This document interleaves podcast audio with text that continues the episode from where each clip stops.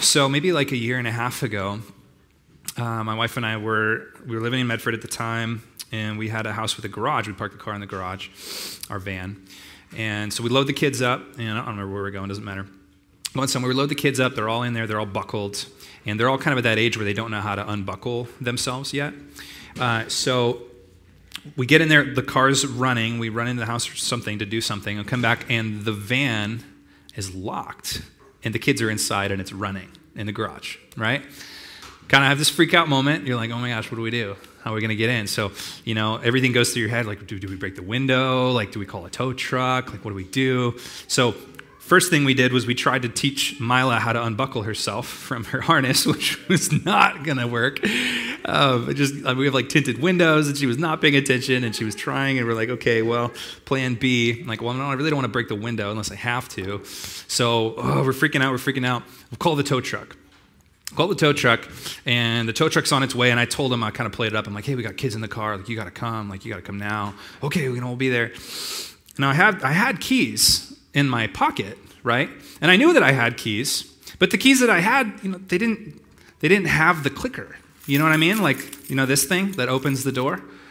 And, and is there's no other way to open the door unless you have the clicker right? Okay, so I had this thing in my pocket.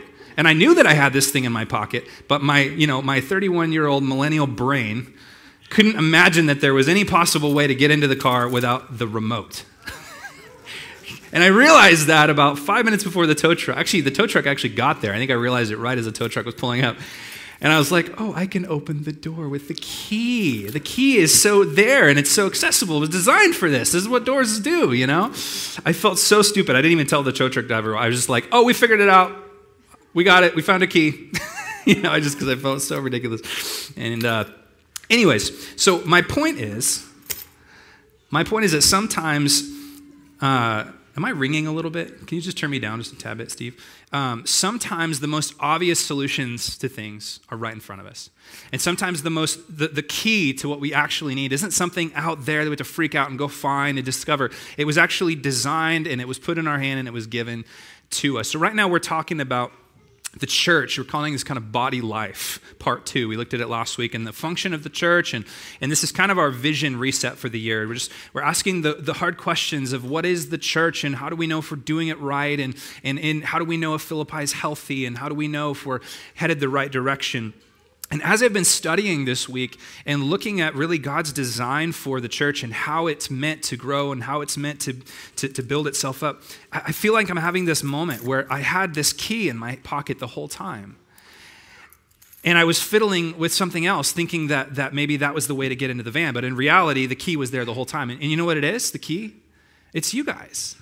It's the body of Christ. It's, it's, plain as day in the scriptures. I'm digging into it. I'm realizing that the key to a healthy church, the key to a growing church, and when I say growing, I don't just necessarily mean numbers, I mean growing in health and maturity. The key is accessing the body. The body is how a church grows, the body is how it builds up. It's just like this simple, obvious thing. But for some reason, it just doesn't seem to be that obvious to me, oftentimes, and others.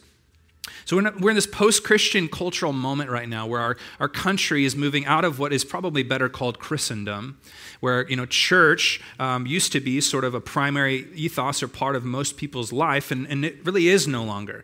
And as a result, you're, you're noticing lots of smaller churches that are dying, or, or they're just closing their doors, or um, they're just no longer there. The level of evangelicals in America is about the same, but, but the number of churches is decreasing. And as the number of small churches are, are, dying, people in small churches are flocking to larger churches, mega churches. So mega church numbers are increasing, smaller churches are dying. But here's the problem. I'm not, I have nothing against mega churches. I actually think uh, the first church was a mega church, by the way. Um, so, you know, Im- immediately there was thousands of, congr- of converts in, in the early church. I'm nothing against mega church, but here's the problem the problem is because so many small churches are dying and so many people are flocking to large churches, people feel like they don't have a place.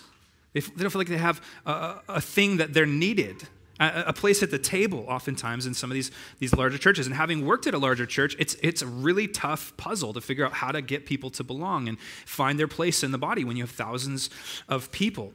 The problem that has happened out of that is that we've professionalized ministry. We have a, a, very small group of people within a large group of people, and that small group of people are doing the majority of the ministry. They're looked to to do the ministry, to be the ministers. They're looked to the ones with the counsel and with the wisdom and with the biblical knowledge. And so everyone goes to those few people, and then there's thousands of people on the outskirts that aren't really functioning within their gifts. There's a progression to this that I think is really unfortunate, okay? Um, it starts with people being inactive in their faith. People are inactive in their faith, so church leadership starts to become more reliant on staff and programming in order to do ministry.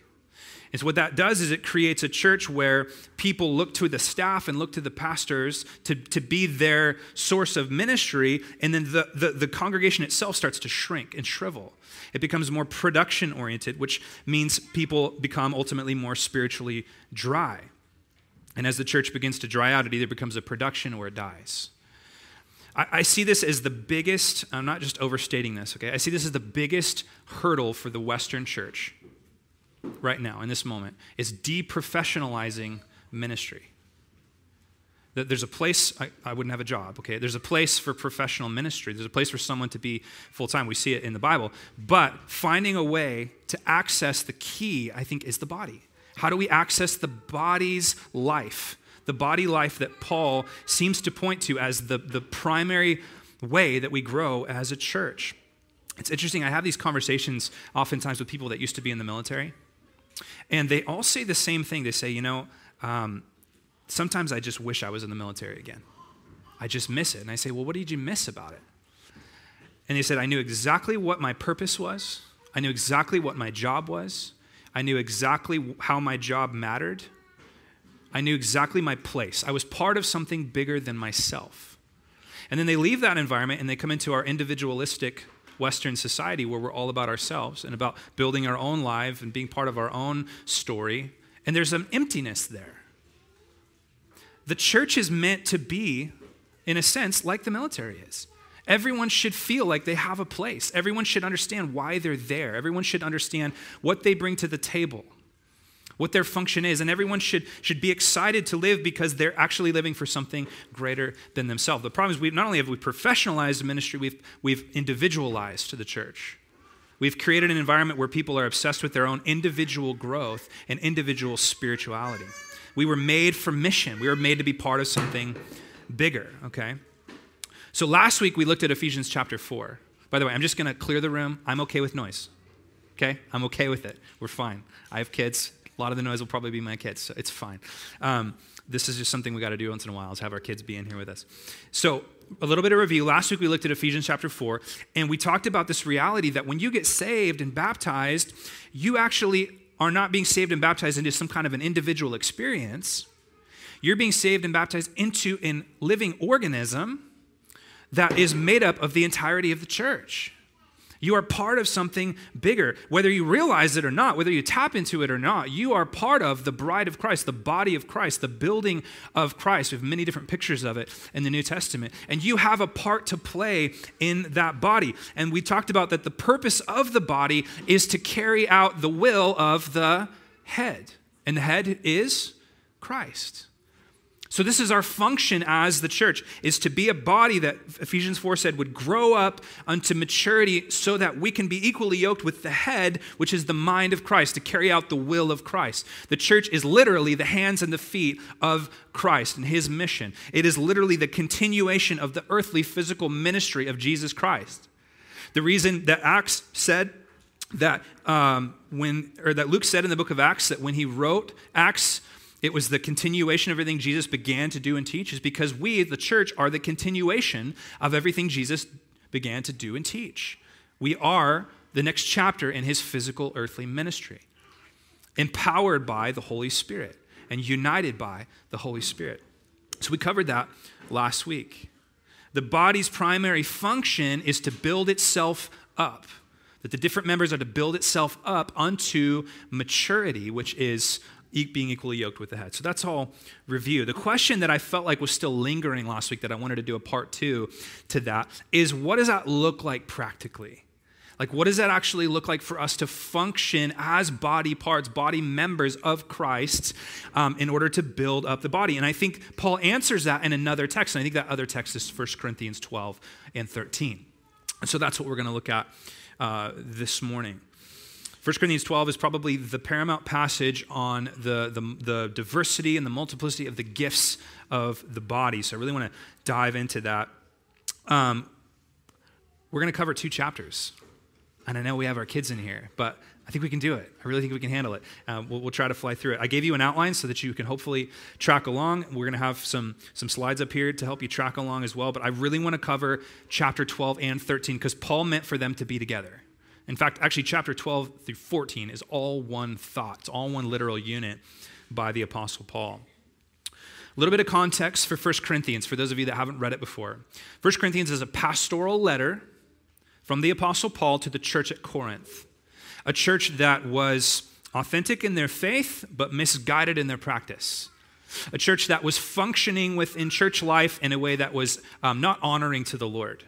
And he's really spent large amounts of the book up until this point correcting different areas of church abuse. They were abusing communion. They were abusing, uh, maybe abuse is a hard word, but, but they, were, they, were, they were not respecting one another. They were not operating in an orderly manner. Um, they were getting drunk off of the communion. They were gorging themselves like pagans on the communion feast so that other people that came late would have no food to eat. It's just like ridiculous stuff. Uh, there was a deep ingrained sin within the church. And so Paul is writing a response letter, a pastoral letter to correct some of this misbehavior within the church. So that's the context of, of this book. One of the issues that Paul's addressing that we're going to look at here was the misuse of the spiritual gifts. Okay, the misuse of the spiritual gifts.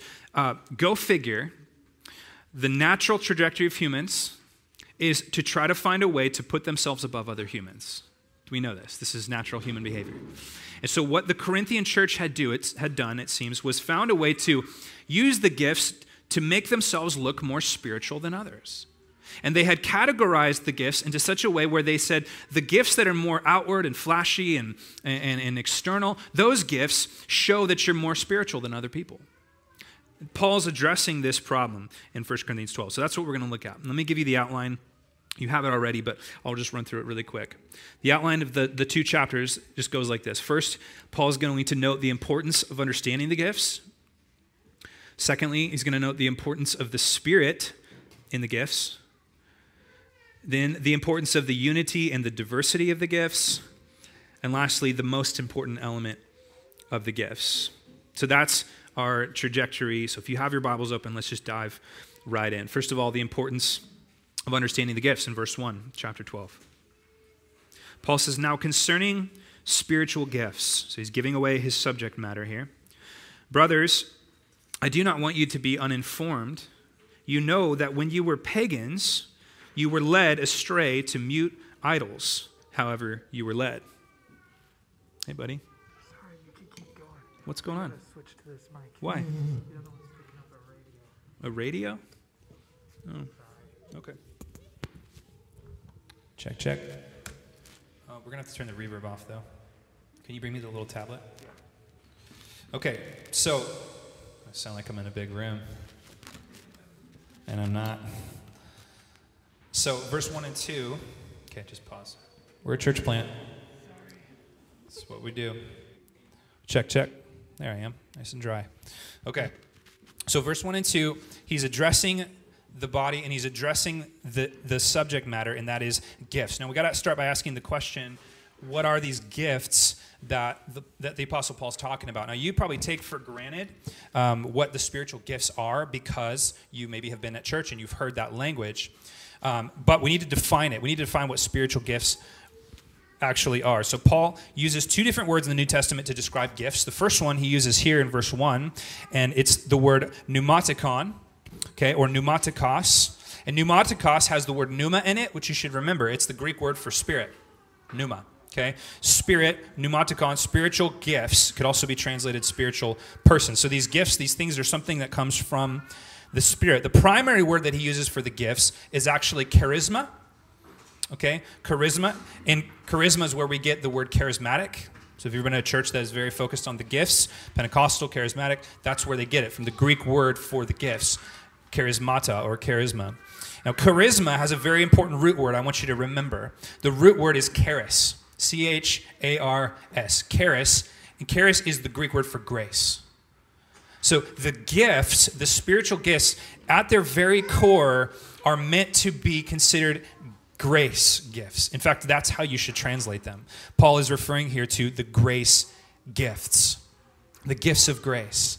Okay, that's what these things are. Now, the word for gifts, charisma, is used all throughout the New Testament, and it's not only used for some kind of things that we do as a body. It's used in referring to salvation, it's used in referring to the Holy Spirit, it's used in referring to any kind of gift of grace that God has bestowed upon the church. That's the basic idea. Now, I want you to remember from last week in Ephesians chapter 4, Paul brought up this illustration of uh, a warrior king that went off into another land and conquered his enemies. And on the way back, he brought a procession into town. He was bringing the captives that he had set free, and he was bringing a wagon full of the plundered treasure from the enemy. And those were the gifts. And he gave out those gifts to, uh, to all of the people.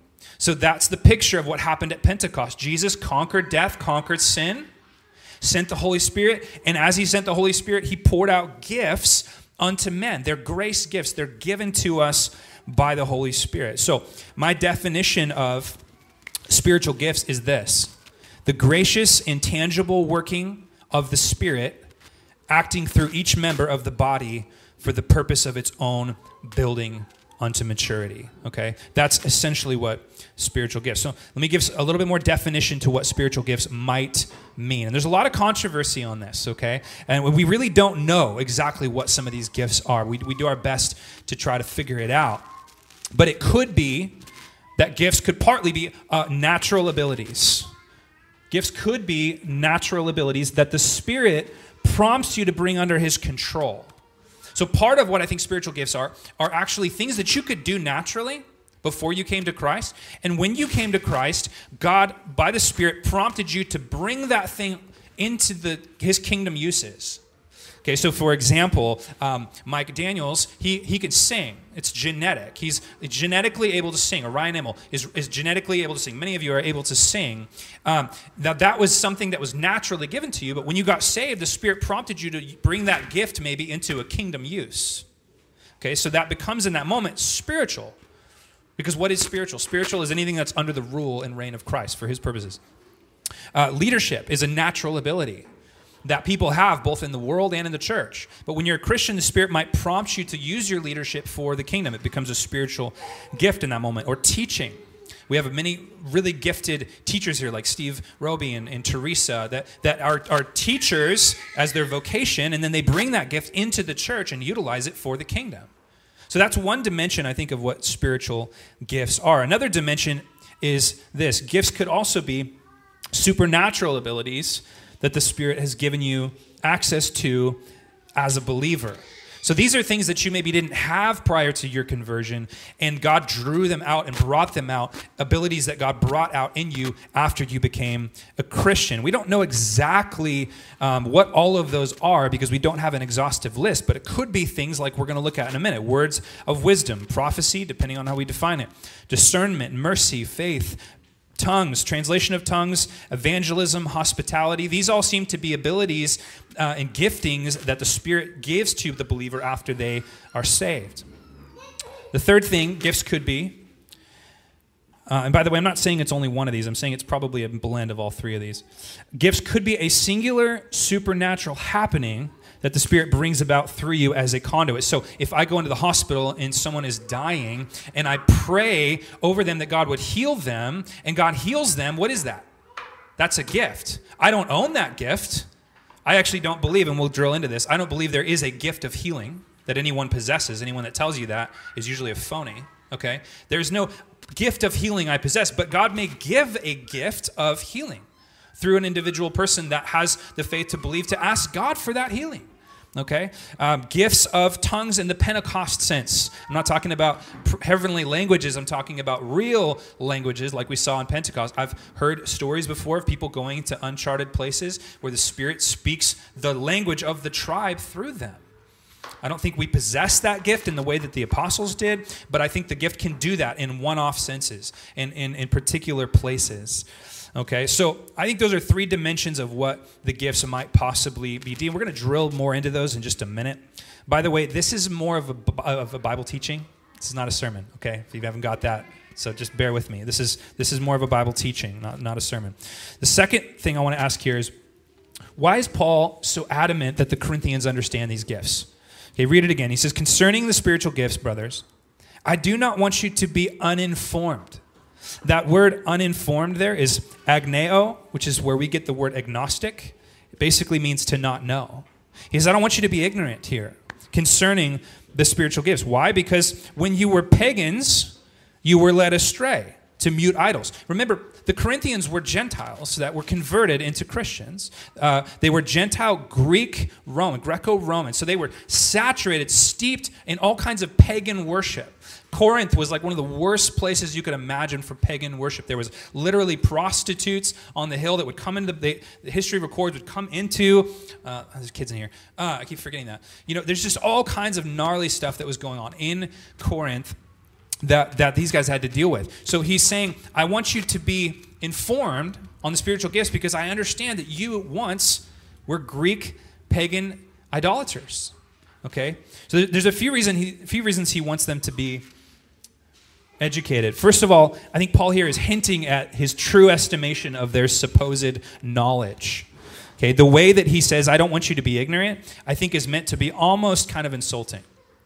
Because it seems to be that the Corinthians assumed they were very educated in regards to the spiritual gifts. They thought they had some kind of special knowledge regarding the gifts. And Paul is hinting at the fact that he's like, actually, you guys are ignorant. You're ignorant of the gifts. And so, for that reason, Paul would say, I'm going to spend three chapters unpacking them to you guys, to the Corinthians. I also think Paul's answering a question. Okay, Corinth, again, was a respondent letter to a pastoral problem. And there's a question that I think had been posed to the Apostle Paul regarding the gifts that I think he's actually answering. I think Rick Booye puts it well. He says the question probably went something like this The Corinthians had probably written to Paul at one point and said a statement like this Isn't it true, Paul, that the more spiritual you are, the more gifted you will be? And the more obvious and flashy the gifts, the more gifted you are. You understand that? So, so in other words, they were, they were basically assuming that the gifts that were outward and flashy and impressive, that was the sign of true and deep spirituality. It's very pagan thinking. So Paul is actually answering and responding, I think, to that question. Paul also knows, thirdly, Paul knows their proclivity toward pagan thinking. And I'll, I'll be honest with you guys, we all have a proclivity toward pagan thinking. We, we do. We just do. And there are pitfalls in being gifted. There are pitfalls that come because what oftentimes happens, you get into the church and you find this gift or this ability, and people start to praise you for it. And so you start to measure yourself and compare yourself and find a ladder to climb. That's pagan thinking. That's what the Corinthians were doing. They were finding ways to be a notch above others based off of their, their so called giftings, and Paul is trying to combat that. So that's why the gifts are so important. The second thing he brings up here in verses 3 through 7 is the importance of the Spirit in the gifts. So, one of the questions I think you have to ask is how do we know if we're getting the gifts right? I don't know about you guys, there's, there's a lot of confusion about this. There's a lot of confusion. There's a lot of division about this. How do we know if we're, we're actually operating in our gifts or if we're just operating in our own strength? Paul's answer to that in this text is the Holy Spirit. The Holy Spirit is the it factor, the it factor in the true functionality of the church. Before we can understand the gifts, we need to understand the Spirit's role in the gifts. And that's exactly what Paul leads us through. So he gives three essential truths regarding the Spirit's role in the gifts. The first one is that the Spirit gives the gifts solely for the exaltation of Christ. We see that in verse 3. In verse 3, Paul says, Therefore, I want you to understand that no one speaking in the Spirit of God ever says Jesus is accursed. That's anathema. And no one can say Jesus is Lord, that's kurios, Lord, except in the Holy Spirit. Now, that might seem like an obvious statement for Paul to make. Okay, he's basically saying, How do you know if the Spirit's working? Well, no one's going to curse Jesus. But simultaneously, he's also saying the sign that the Spirit is working is that Jesus is Lord. His Lordship is the sign that the Holy Spirit is working. So his point here is very simple is that the Holy Spirit, listen, the Holy Spirit always draws attention to Christ, not himself. To Christ, not himself. His purpose is always the exaltation, if you want to fill in your blank, the exaltation of Christ, not himself. So anytime I see the Spirit working in some kind of a crazy gathering, I go, okay, is Christ exalted in this? Is Christ exalted? Or is there a figure on the stage that is being exalted in this? Because we know the Spirit works to exalt Christ in Christ only. And by the way, one of the most miraculous things that the Holy Spirit does is to make someone who was once at war with Christ call him Lord. That's one of the most miraculous things that the Holy Spirit does. I was sitting, I'm not trying to diss them, but I was sitting in a conversation with a couple one time that was trying this church out, and they were kind of railing me for not exercising the gifts more. And the gal said, We should be raising dead people. And I was like, Okay. Well, you know, everyone's going to raise, you know, there's going to be a resurrection. Oh, yeah, no, no, we should be raising dead people now. And I was like, Okay. I was like, You know, I, you know what I'd rather see? I'd rather see people that are spiritually dead raised to spiritual life because I actually think that's a greater miracle. You remember when Jesus is dealing with a paralytic and, and, and, and he forgives his sins, which was actually the greatest miracle that he could have done, was to forgive his sins. But they didn't believe it. And they didn't believe he had the power, the authority to forgive sins. So what does he do? He says, just so you believe, stand up and walk. He does both. The greater miracle was that his sins could be forgiven. The greater miracle is that our spiritual life comes to life. Calling Jesus Lord is probably the greatest miracle that will ever happen. And you got to understand that the time in which Paul is saying this, if you were a Jew, to call Jesus Kyrios would have been considered the, the deepest of heresies. For a Jew to say Jesus is Lord is to say Jesus is Yahweh. To say Jesus is Yahweh is to say there are more than one God. Okay, because they didn't understand the Trinity. They didn't understand that. For the Greek or the Roman to say Jesus is Lord was treason. Because the saying of the day was Kaiser Kyrios, Caesar is Lord. Caesar literally thought he was the God man, sent by God to bring peace to the earth. Sound familiar? So Jesus comes and says, No, I'm the God man. I've come to bring peace to earth. And to follow me, you have to say, Jesus is Lord. Not Kyrios is Lord. You have to say, uh, you have to say, what is it? Christos Kyrios. Christos Kyrios. You were basically, in many ways, you were almost committing suicide by declaring that. So, one of the most amazing things the Spirit of God does is to bring us to a place of the Lordship of Christ. And in a day like today where words are cheap, I can say Jesus is Lord and there's no cost for me. The real symbol of the Spirit working is when I make him Lord. I make him Lord of my life. I make him Lord of my finance. I make him Lord of my home. I make him Lord of my secret life. I make him Lord of my thoughts. I make him Lord of my intent. That's the work of the Spirit. The Spirit is always working to glorify Christ and to put him on the throne of your life. That's the primary way that we know when the Spirit is working. The second thing Paul says about the Spirit regarding the gifts is that the Spirit is the source and the orchestrator of the gifts. Look at verse 4. He says, Now there are varieties of gifts. He uses that word charisma there. Varieties of grace gifts, but the same Spirit. There are varieties of service, but the same Lord, Kyrios, speaking of Jesus. There are varieties of activities or effects, but it is the same God who empowers them all in everyone. Paul's point here, he's trying to drive at, is that first of all, the spiritual gifts come from the Spirit. So saying that's obvious, okay? But I don't think we always think that way. I don't think we always give the Spirit the credit. Paul's point here is that you don't get the credit to the gifts, you don't get the key to the gifts, you don't get the control. The Spirit is the one that orchestrates. The Spirit is the one that brings them about. And the reason Paul is so adamant about this is because the Corinthians thought that they were really something. they thought they really had it. They really had this ability, these abilities that they somehow created in themselves. It's in this moment that Paul switches to the word grace gifts. And I think it's because he wants to remind them that all of these gifts come from him. You know, a tool, I have, I have lots of tools in my, my garage. They're hanging on the wall, my hammers, my measuring tapes. Those tools don't tell me when I use them. I tell them when I use them. And, and those tools are to function in the way that I decide to use them. Okay? So if you're a hammer, if that's your spiritual gift, then first of all, you need to be careful. okay? Because your job is not to hammer people. Okay? But if you're a hammer, the Spirit decides when to pick you up. The Spirit is the one ultimately that is orchestrating. That's why he says in verse 11, skip down a little bit. These are, the gifts are empowered by one in the same Spirit who apportions to each one individually as he wills. By the way, the Spirit's a person. Okay? We don't sometimes we don't we talk about the Spirit like he's some kind of a substance. Like have you received the full blessing?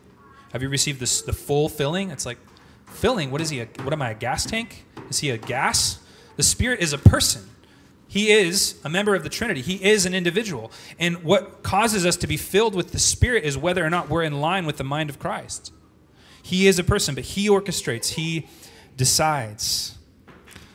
Paul's point here is also that you don't get to say you don't have a gift. I want you to see a particular word here in verse 6. It says, There are varieties of activities, but it is the same God who empowers them all in what? Everyone. Everyone. I think there's some people in church that think they don't have gifts. They think, I don't have a gift. What is my gift? I don't know. You have one because you have the Spirit living within you. Every member has a gift. There's one more thing I want you to see here in verse 4 through 6. This is really cool. See if you can notice the Trinity here. Now, there are varieties of gifts, but the same what? Spirit. There are varieties of service, but the same what? Lord, which is Kyrios, Jesus. There are varieties of activities, but the same God, implied Father, who empowers them all in everyone. Isn't it interesting that, that Paul is noting the Trinity, the Father and the Son and the Spirit, within the working of the gifts? Why is he doing that? He's doing that because he's saying the sign of the Spirit working in a church is when there is great diversity and unity. You know that the, the Godhead, the Father, the Son, the Holy Spirit, they work within each other's distinctions. They work within the, the diversity of each other's characters. So the Holy Spirit has a role. The Son has a role. The Father has a role. We see that in the New Testament. And they each of them are surrendered to each other's roles. They're submitted to each other's roles, all with the same purpose. He's saying that when you as a church function like that, you're actually reflecting the complexity of the Godhead, which is amazing. That means that if we're a church and we're actually seeing the members and how different each member is and the different giftings, and we're finding ways to utilize and access that, to surrender to one another in humility and love, that we are reflecting God's very nature as a Trinitarian God. Isn't that amazing? That's what he's getting at there. The third thing Paul notes about the Spirit is that the Spirit gives the gifts to build the body, not the individual. Look at verse 7. It says, To each is given the manifestation of the Spirit for what? For the common good. Okay? Your spiritual gifts were not given to you for yourself. They were given to you for the body. That's why Peter says in 1 Peter 4:10 as each has received a gift, use it to serve one another as good stewards of God's varied grace. I love that idea. We're stewards of God's grace gifts. Those gifts were given for the purpose of pouring them back out to the body. That's why we've been given them. Paul moves thirdly into the importance of the unity and the diversity of the gifts. So he's going to double click on what he just said in verse 7, which is that there's all kinds of diversity within the body. Okay? And he's going to do that by giving a list of the gifts. Now, here's where we get in trouble. We get in trouble because we read these and we go, oh, a list of gifts. That must be all the gifts. So I have to find where I'm at in these gifts. Or what some people do, and there's nothing wrong with this, but some people do, they find all of the gifts in the New Testament, they put them in a list, and they say, okay, pick where you're at. That's actually not what Paul's doing here. He's not giving an exhaustive list of every spiritual gift. He's, he's giving an example. And the example is that the body is diverse. It's diverse. There's lots of different members with lots of different giftings. And he just randomly picks, I think, nine gifts that were probably on the top of his head to make the example that there's diversity within the body. And those nine gifts are up here utter of utterance of wisdom, utterance of knowledge, faith, gifts of healing. Let's just read the passage, verse 8. For to one is given through the Spirit the utterance of wisdom, to another the utterance of knowledge according to the same Spirit, to another faith by the same Spirit, to another gifts of healing by one Spirit, to another the working of miracles, to another prophecy, to another the ability to distinguish between spirits, to another various kinds of tongues, and to another the interpretation of tongues. So, what Paul is getting at here, overly, his overview, his point in saying all of these gifts is what? It is that the Spirit is the one that empowers them, and he empowers them diversely. Everybody has a different gift. Everyone has a completely unique gift set that nobody else shares. Everyone has a different combination. The New Testament authors didn't seem to find it important to give us an exhaustive list, of every gift. And it's probably because they didn't even know what all the spiritual gifts were. Okay? A spiritual gift is anything that the Spirit has control of, that He uses supernaturally for His glory. And what I want to do just really quickly, I want to go through this list with you and try to unpack what some of these might be. What some of these might be. First of all, he says utterance of wisdom. Uh, Utterance of, utterance of wisdom is it's, it's two words. It's logos, which is word, and sophios, which is wisdom. It would seem here that this gift is the grace of discerning God's heart and will in a practical decision. Okay, it would seem that he's talking about someone that, by the power of the Spirit, has the ability to help give someone practical wisdom and advice, biblically discerned, potentially based off of experience. I have people in my life that I go to because I know that the Spirit lives within them and they have this ability of, of, of, of wisdom.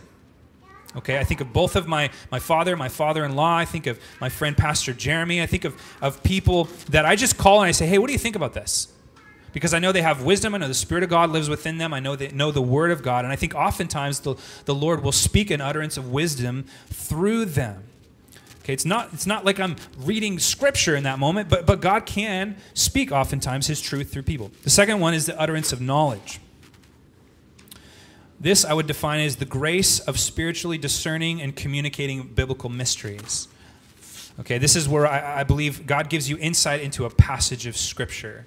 For instance, 1 Corinthians 13 2 says, If I have prophetic powers, Paul says, and understand all mysteries and all knowledge, and if I have all faith so as to remove mountains, but I have not love, I am nothing. He there refers to this knowledge or this mysteries as having discernment into a biblical uh, text or understanding. So I think at times God will give people the gift of discernment and understanding a particular passage. Number three, faith. This isn't saving faith. Okay, this isn't saving faith. I think this is the Holy Spirit empowering great faith in great measure for a particular moment. Okay, I think of Stephen in Acts chapter 6, okay, where he's literally um, about to be stoned, but yet he has the faith to, to sort of preach the gospel even in the midst of it. God gave a supernatural portion of faith to Stephen. Or Acts 27, when Paul's in the storm, he just seems to have this supernatural faith. I think at times the Spirit can administer a great portion of faith. There are people in my life that I, I just know that they have great, they possess this great faith. I think that's a gift. I think it's a gift. Number four, he says gifts of healing. Now, this one's controversial. It's controversial, but if you look at the grammar, it actually should be translated gifts of healings. And I think why that's important is because I don't think it's a gift any one person possesses. I think it's a gift that God can do at any point in time. So God can give a gift of healing. He can give gifts of healing oftentimes. I don't think it's something that we possess. I think the apostles did, but I think that no longer in this age. Fifthly, the working of miracles. The working of miracles, my definition of that would be the grace of the Spirit affecting or changing the natural laws of nature to conform to His will. Um, prophecy, uh, I really don't. I, I don't want to get in the weeds here on all of these. Uh, prophecy it does not mean prophecy like speaking scripture. Uh, prophecy, I think, for us in this particular moment, is being able to speak God's word in a timely way, in a timely manner, into a particular situation. I think the Spirit can lead us to do that. Uh, there's three tenets of prophecy in 1 Corinthians 14 3 that we're supposed to hold to. Uh, Paul says, on the other hand, the one who prophesies speaks to people for their upbuilding, encouragement, and consolation. I think that is the, the key for New Testament uh, or, or prophecy that we can operate in. Seven, distinguishing between spirits. That's just discernment, being able to discern if something is of the Lord. Eight, various kinds of tongues. Again, a very controversial idea. But it seems like to me, at least in the New Testament, that there is some kind of a prayer language, and that that prayer language is a gift, but it, it's meant primarily for the individual. If it's used in the body, it has to be interpreted because it need needs to be edified, edifying for the whole body. And then lastly, interpretation of tongues, which um, is, is being able to understand what that utterance perhaps is. Now, don't miss the point here. Don't get bogged down in this. Paul's point is that the body is diverse. His point is that there are lots of different members with lots of different gifts, and that we need to see that and embrace that and capitalize on that because that is the key to a healthy body. He gives three resulting implications for the body. Let me back up. He gives three resulting implications for the body after that. Number one, in verse 12, he says, Every part of the body is connected. Look at this.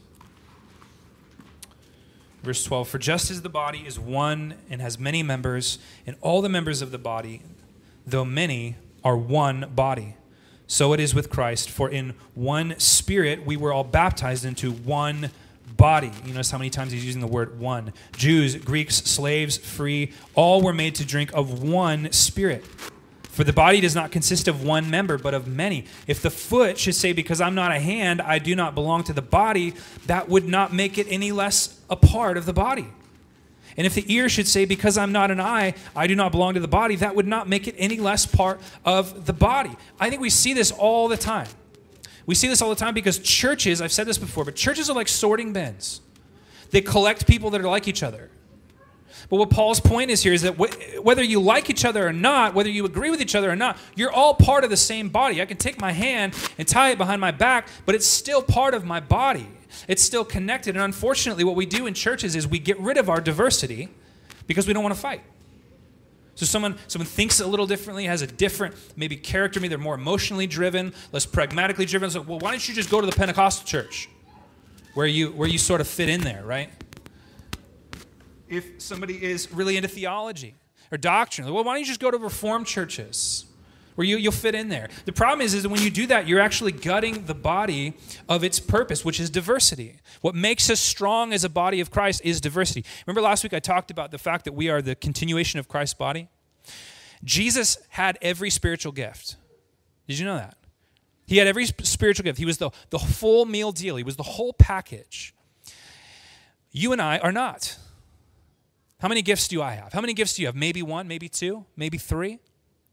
That means that if I'm operating in ministry alone, I'm not living up to the body, the head that I'm following. I can't, I can't continue the mission of Christ alone. I need all of you guys. I need everybody here in order to do ministry effectively like Christ did.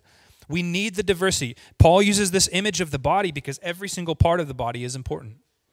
Every single part of the body is needed and is one. Second thing he says is every part of the body is different. Every part of the body is different. Verse 17, the whole body, if the whole body were an eye, which is an absurd picture, where would be the sense of hearing? Okay, uh, maybe maybe a practical way to put that would be like if everybody in the church was was super into whatever you're into, then you, you the, the church would be completely unoperational. If the whole body were an ear, where would be the sense of smell? But as it is, God arranged the members of the body, each one of them as he chose. If all were a singular member, where would be the where would the body be? As it is, there are many parts, yet one body. The eye cannot say to the hand, I have no need of you, nor again the head to the feet, I have no need of you. Here's the reality the Spirit does not create homogenous Christians. He creates heterogeneous Christians. There is meant to be a diversity within the body. That's the point. How ridiculous would a body full of arms be? This is what, what Paul's trying to get at. I mean, just a ridiculous picture. Every part is needed. I had this example of this that happened to me about two years ago where I was getting my wisdom teeth out. And when I was getting my wisdom teeth out, they hit a nerve because they were so deep and impacted, right? They hit a nerve. And so to this day, I still can't feel my lip, my lower lip. Now, I didn't realize how important my lip was until I couldn't feel it anymore. It became it's immensely frustrating to not be able to like sometimes just be like chewing on it, and now and now I have enough feeling back where it hurts more than it did before because it's not the nerves not operating right. Who knew that my lip was so important until it was gone? I, I think oftentimes we take certain members of the body for granted until they're gone. Each person was put in the body for a particular reason, just like our bodies were created with a particular reason in mind. Every part of the body matters. It is important. This is Paul's this is Paul's point. Verse 22 on the contrary, the parts of the body that seem to be weaker are indispensable. And on these parts of the body that we think less honorable, we bestow greater honor. And our unpresentable parts, I can probably you could probably guess what those are, treated with greater modesty, which our more presentable parts do not require. So I, I think there are people in the church that are hands their hands. They, they're able to really take a beating. I mean, your hands are incredible, aren't they? Your feet are incredible. What your feet can go through. I remember when I was running my marathon, I was just blown away that my feet could do that. I'm like, these things are crazy. When you're working with your hands and you're building up calluses, hands are meant to be out in front. They're meant to be in the dirt. They're meant to be working. They, they, they're incredible things. Not every part of your body can do that. There are people in the church that I think God has created to be hands. They can take a beating. They're out in front, they're digging into hard things. There are people that I think are the feet. They're able to carry a load.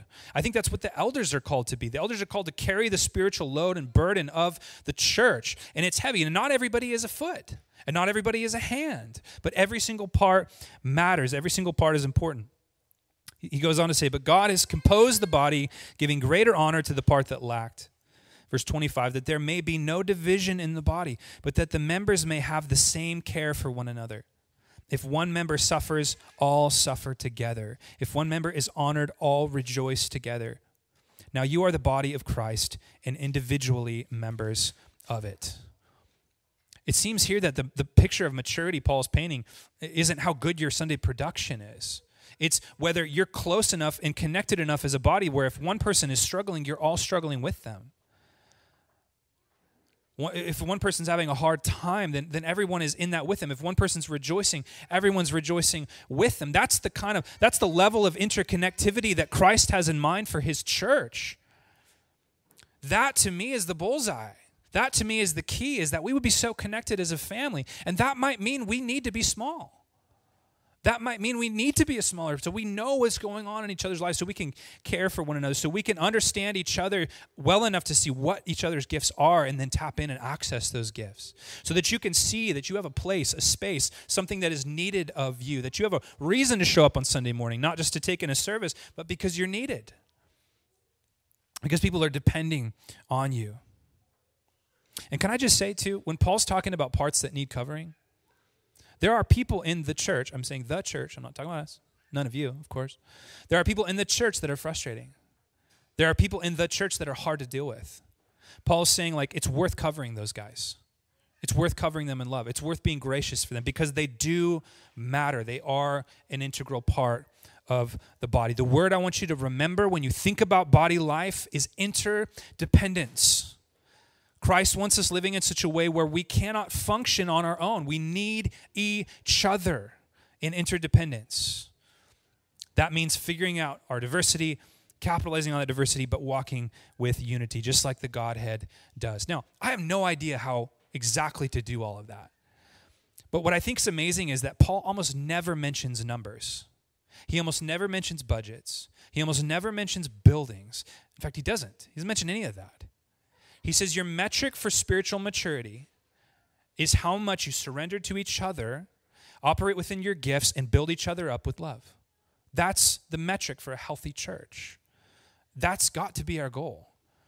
It's got to be our goal. If we're going to be a body that is fitting of the head, we have to be a body that is operating within all of our gifts in the diversity and unity. Now, lastly, we'll close with this. The most important, Paul lastly says, the most important element of the gifts how many of you guys have been to a wedding and you heard 1 Corinthians 13 read? There's nothing wrong with that. That's fine. But that's not what it was meant for. Okay? It's beautiful and it's true. And there's a there's a measure of that within within a marriage. I think that's great. But 1 Corinthians 13 is the crescendo. It's the point that Paul's driving towards in, in chapter 12. The two have to belong together. His point in chapter 13 is, is, is the thing that all of 12 exists for. He's driving towards this idea. So look at verse 28 and 12. God has appointed in the church first apostles, second prophets, third teachers, then miracles, gifts of healing, help, helping, administrating various kinds of tongues. Are all apostles? Are all prophets? Are all teachers? Do all work miracles? Do all possess gifts of healing? Do all speak with tongues? Do all interpret? Then he says this, but earnestly desire the higher gifts. Now, when I first read that, I went, wait a minute, Paul, aren't you contradicting yourself? Didn't you just say that all gifts matter, all gifts are important, all gifts are, are equally valuable? But yet here he says there are higher gifts. What is he referring to? What is he getting at? Well, you have to read chapter 13 to understand what he's getting at. He goes on to say, I will show you a still more excellent way. More excellent than what? More excellent than the giftedness that he's just talked about. More excellent than all of the, the body life that he talked about. There's something, there's something greater, there's something more important, there's something deeper than how gifted you are. So look at verse 1 of chapter 13. He says, If I speak in the tongues of men and of angels, but have not love, I'm a noisy gong or a clanging cymbal. If I have prophetic powers and understand all mysteries and knowledge, if I have all faith so as to remove mountains, but I have not love, I am nothing. If I give away all I have, and if I deliver up my body to be burned, but I have not love, I gain nothing. Love is patient and kind. It does not envy or boast. It is not arrogant or rude. It does not insist on its own way. It is not irritable or resentful. It does not rejoice at wrongdoing, but rejoices with the truth. Love bears all things, believes all things, hopes all things, endures all things. Love never ends. Now listen to this. As for prophecies, they will pass away. As for tongues, they will cease. As for knowledge, it will pass away. For we know in part and we prophesy in part. Paul's point is that the gifts are a means unto an end. The gifts are only for this age, the age in which we wait for his return. When he returns, the gifts cease. We don't need this, the gifts anymore in heaven because Christ is in our midst. There's no, no, there's nothing to build up. We'll be in our resurrected bodies. We'll be with him in perfection. So the gifts are really a temporary thing. He says, strive after the thing that is not temporary. He says, verse 9, for we know in part and we prophesy in part, but when the perfect comes, which is the total consummation of Christ's kingdom, when Jesus comes and he, he completely establishes his perfect rule and reign, when the perfect comes, the partial will pass away. What is the partial? It's the gifts. Verse 11 When I was a child, I spoke like a child. I thought like a child. I reasoned like a child. When I became a man, I gave up childish ways. What's the childish ways he's talking about? It's the spiritual gifts. He's saying that th- these gifts are great. They're fine. They're important. Don't, don't, don't, I don't want to undersell them, he says, but they're actually not the point. There's something greater, something deeper, something more important that these gifts exist for. Verse 12 For now we see in a mirror dimly, but then face to face, now I know in part, then I shall know fully, even as I have been fully known. Here's a famous verse So now faith, hope, and love abide, these three. But the greatest of these is love. Why? Why is faith, hope, and love? Love is the greatest. Because faith will end. You don't need faith in heaven. Hope will end. Hope has a forward look, but love is eternal. Love is eternal. So, what am I driving at? What is Paul driving at? Paul is driving, it doesn't matter how gifted you are. If the purpose of the giftedness is not to sink in deeper to the eternal love of God. It doesn't matter how gifted you are if your giftedness is not because you love the person that you're blessing and building up. Paul is writing to a group of people that have overemphasized giftedness for their own gain. They've, they've, they've, they've seen gifts as a way for them to put themselves above another person. He says, but the key is not the giftedness, the key is the love, the self sacrifice. The key is that you are giving yourself fully for the body of Christ because it's his bride. And so this is where I think we've missed it. This is where I think we've missed it. I think that we take the spiritual gifts and we go, okay, the, the key to being a healthy church is for everyone to know their gifts. Okay, that's not true. The key is that we know our gifts, but the real key is that we give our gifts out of love for each other. And the only way we can give our gifts out of love for each other is if we are filled with love from God Himself. It all comes back. The linchpin, the nucleus, the main reason for the church is that we would sink deeper into an understanding of God's love. So 1 Corinthians 13 is the crescendo of everything that he's saying. He's saying, why does that matter? It matters because maturity is not defined by giftedness. Maturity is defined by how much you are operating out of the love of God. My prayer, my desire, my heart would be that we are a church that isn't operating the gifts because we know we should or because we're trying to climb some ladder. We don't operate in the gifts because we want to be really spiritual or we want to be really mature. We, we operate in the gifts because we're so overwhelmed by God's love for us that we want to pour ourselves into His body. That we love the church because the church is the bride of Christ, the body of Christ, the building of Christ. That it's a, a, a, a because of what He's done for us we want to love the church. That has to be the reason. The way that we do that is we drill deeper into the gospel. We drill deeper into who he is and what he's done, and then we respond to that. So let me just end with this. Some questions that I think you guys should be asking. We should all be asking ourselves. Four questions you should be asking. Number one, what are my gifts? What are my gifts? Have you sought the Lord about this question? And I think most of you probably haven't. I know because I always ask you. and you're like, I don't know. yeah, have you sought the Lord about that? What, what are your gifts? I mean, how has God put you together? Are there natural abilities that God's given you that He, he can bring under His control? Are there supernatural things that the Lord um, likes to do or often is put on your heart to bring through you? Have you searched the scriptures? Have you studied this? Have you sought out wisdom from people that know you about what your giftings might be? The people, the people that know you, that the Spirit lives within, they can help you figure that out. So, what are your gifts? Secondly, have I surrendered my gifts fully to His purposes, not my own? So, some of you know what your gifts are, but have you fully surrendered those?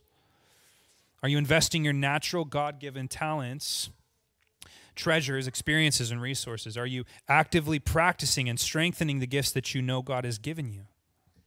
Are you utilizing your gifts as a means of hiding sin or glorifying self. That's that's a big one. Sometimes giftedness is the biggest and easiest cloak for rebellion. Thirdly, what gifts might the Lord be calling you to seek or me to seek out or develop? Are there areas that God wants you to step into in your gifts that maybe you aren't? You know, be careful that people don't pigeonhole you, by the way. Say, oh, you're just you're just a you're just the chair setter up guy. That's you. There's nothing wrong with that. But maybe there's areas that God wants to develop in your giftedness that He wants to use and utilize for His body. And lastly, and most importantly, how can I humbly and sacrificially utilize my gifts to equip, train, and encourage the gifts of others for the building of the body? Maturity is when you no longer just look at your own life, you look at the lives of others. Maturity is when you say, okay, how can I help other believers develop their gifts? Walk in their body, find their place in the body. I'll be honest, I don't have the resource, the understanding, or the wisdom to know how to graft in, everyone in this body into, a, into their place. I don't have the, the, the, time or the ability to figure out what every single person's gifts are and figure out how to use them. But those of you in this room that have walked in your giftings, have walked in body life, can help those that haven't. That's part of spiritual matur- maturation is you take ownership and responsibility for someone else's spiritual development. So I would invite you guys to pray and ask those four questions this week to consider to consider those questions. I truly think the bullseye for us in 2021, the bullseye for us has to be functioning within the body in the way that God intended. God wants to release, I think, the giftings that He's placed in you as individuals, release those gifts on each other I don't think that just looks like church programs. I don't think that just looks like setting up chairs. I think that's part of it. I think it looks like you guys pressing into each other's lives, encouraging each other in the gospel, meeting outside of Sunday mornings, meeting in each other's homes, functioning within those gifts. And that's my prayer. Would you guys stand with me real quick?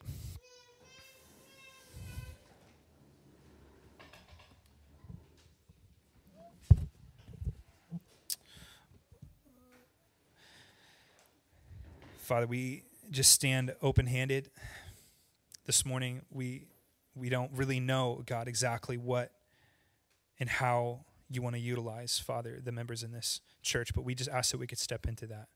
God, there's so much need right now in our community. I'm just so thankful for how these guys already have stepped into those roles. I pray you would release us, Lord, in giftings to go and to, to bless and love and help rebuild. I pray, Lord, you would release us in our giftings in this in this church on Sunday mornings, in small groups, in Bible studies, Lord, in relationship. I pray you would release, Lord, the gift of, of, of encouragement, discernment, helps, administration, whatever you have, Lord, whatever it is, that you would release it, God. That, that people that, that, that have, have not seen their part in the body would step into that. That they would see that they have a part to play, that they would feel a deep meaning knowing that they're needed in the body. Lord, thank you for the diversity that you've brought into this church. We pray that we would uh, operate within it, God. Lord, we pray that you would see us through this hard time, God. In the smoke, we continue to lift up all those that have been displaced, that their homes have been lost. Help us to know how to continue to love them. Just pray for opportunities, open doors for relationships, God, in those areas. Lord, we just want to be a church that steps into what you have for us, God. Lord, we love you. We pray that you would be with us in the days to come, Lord. In Jesus' name, amen.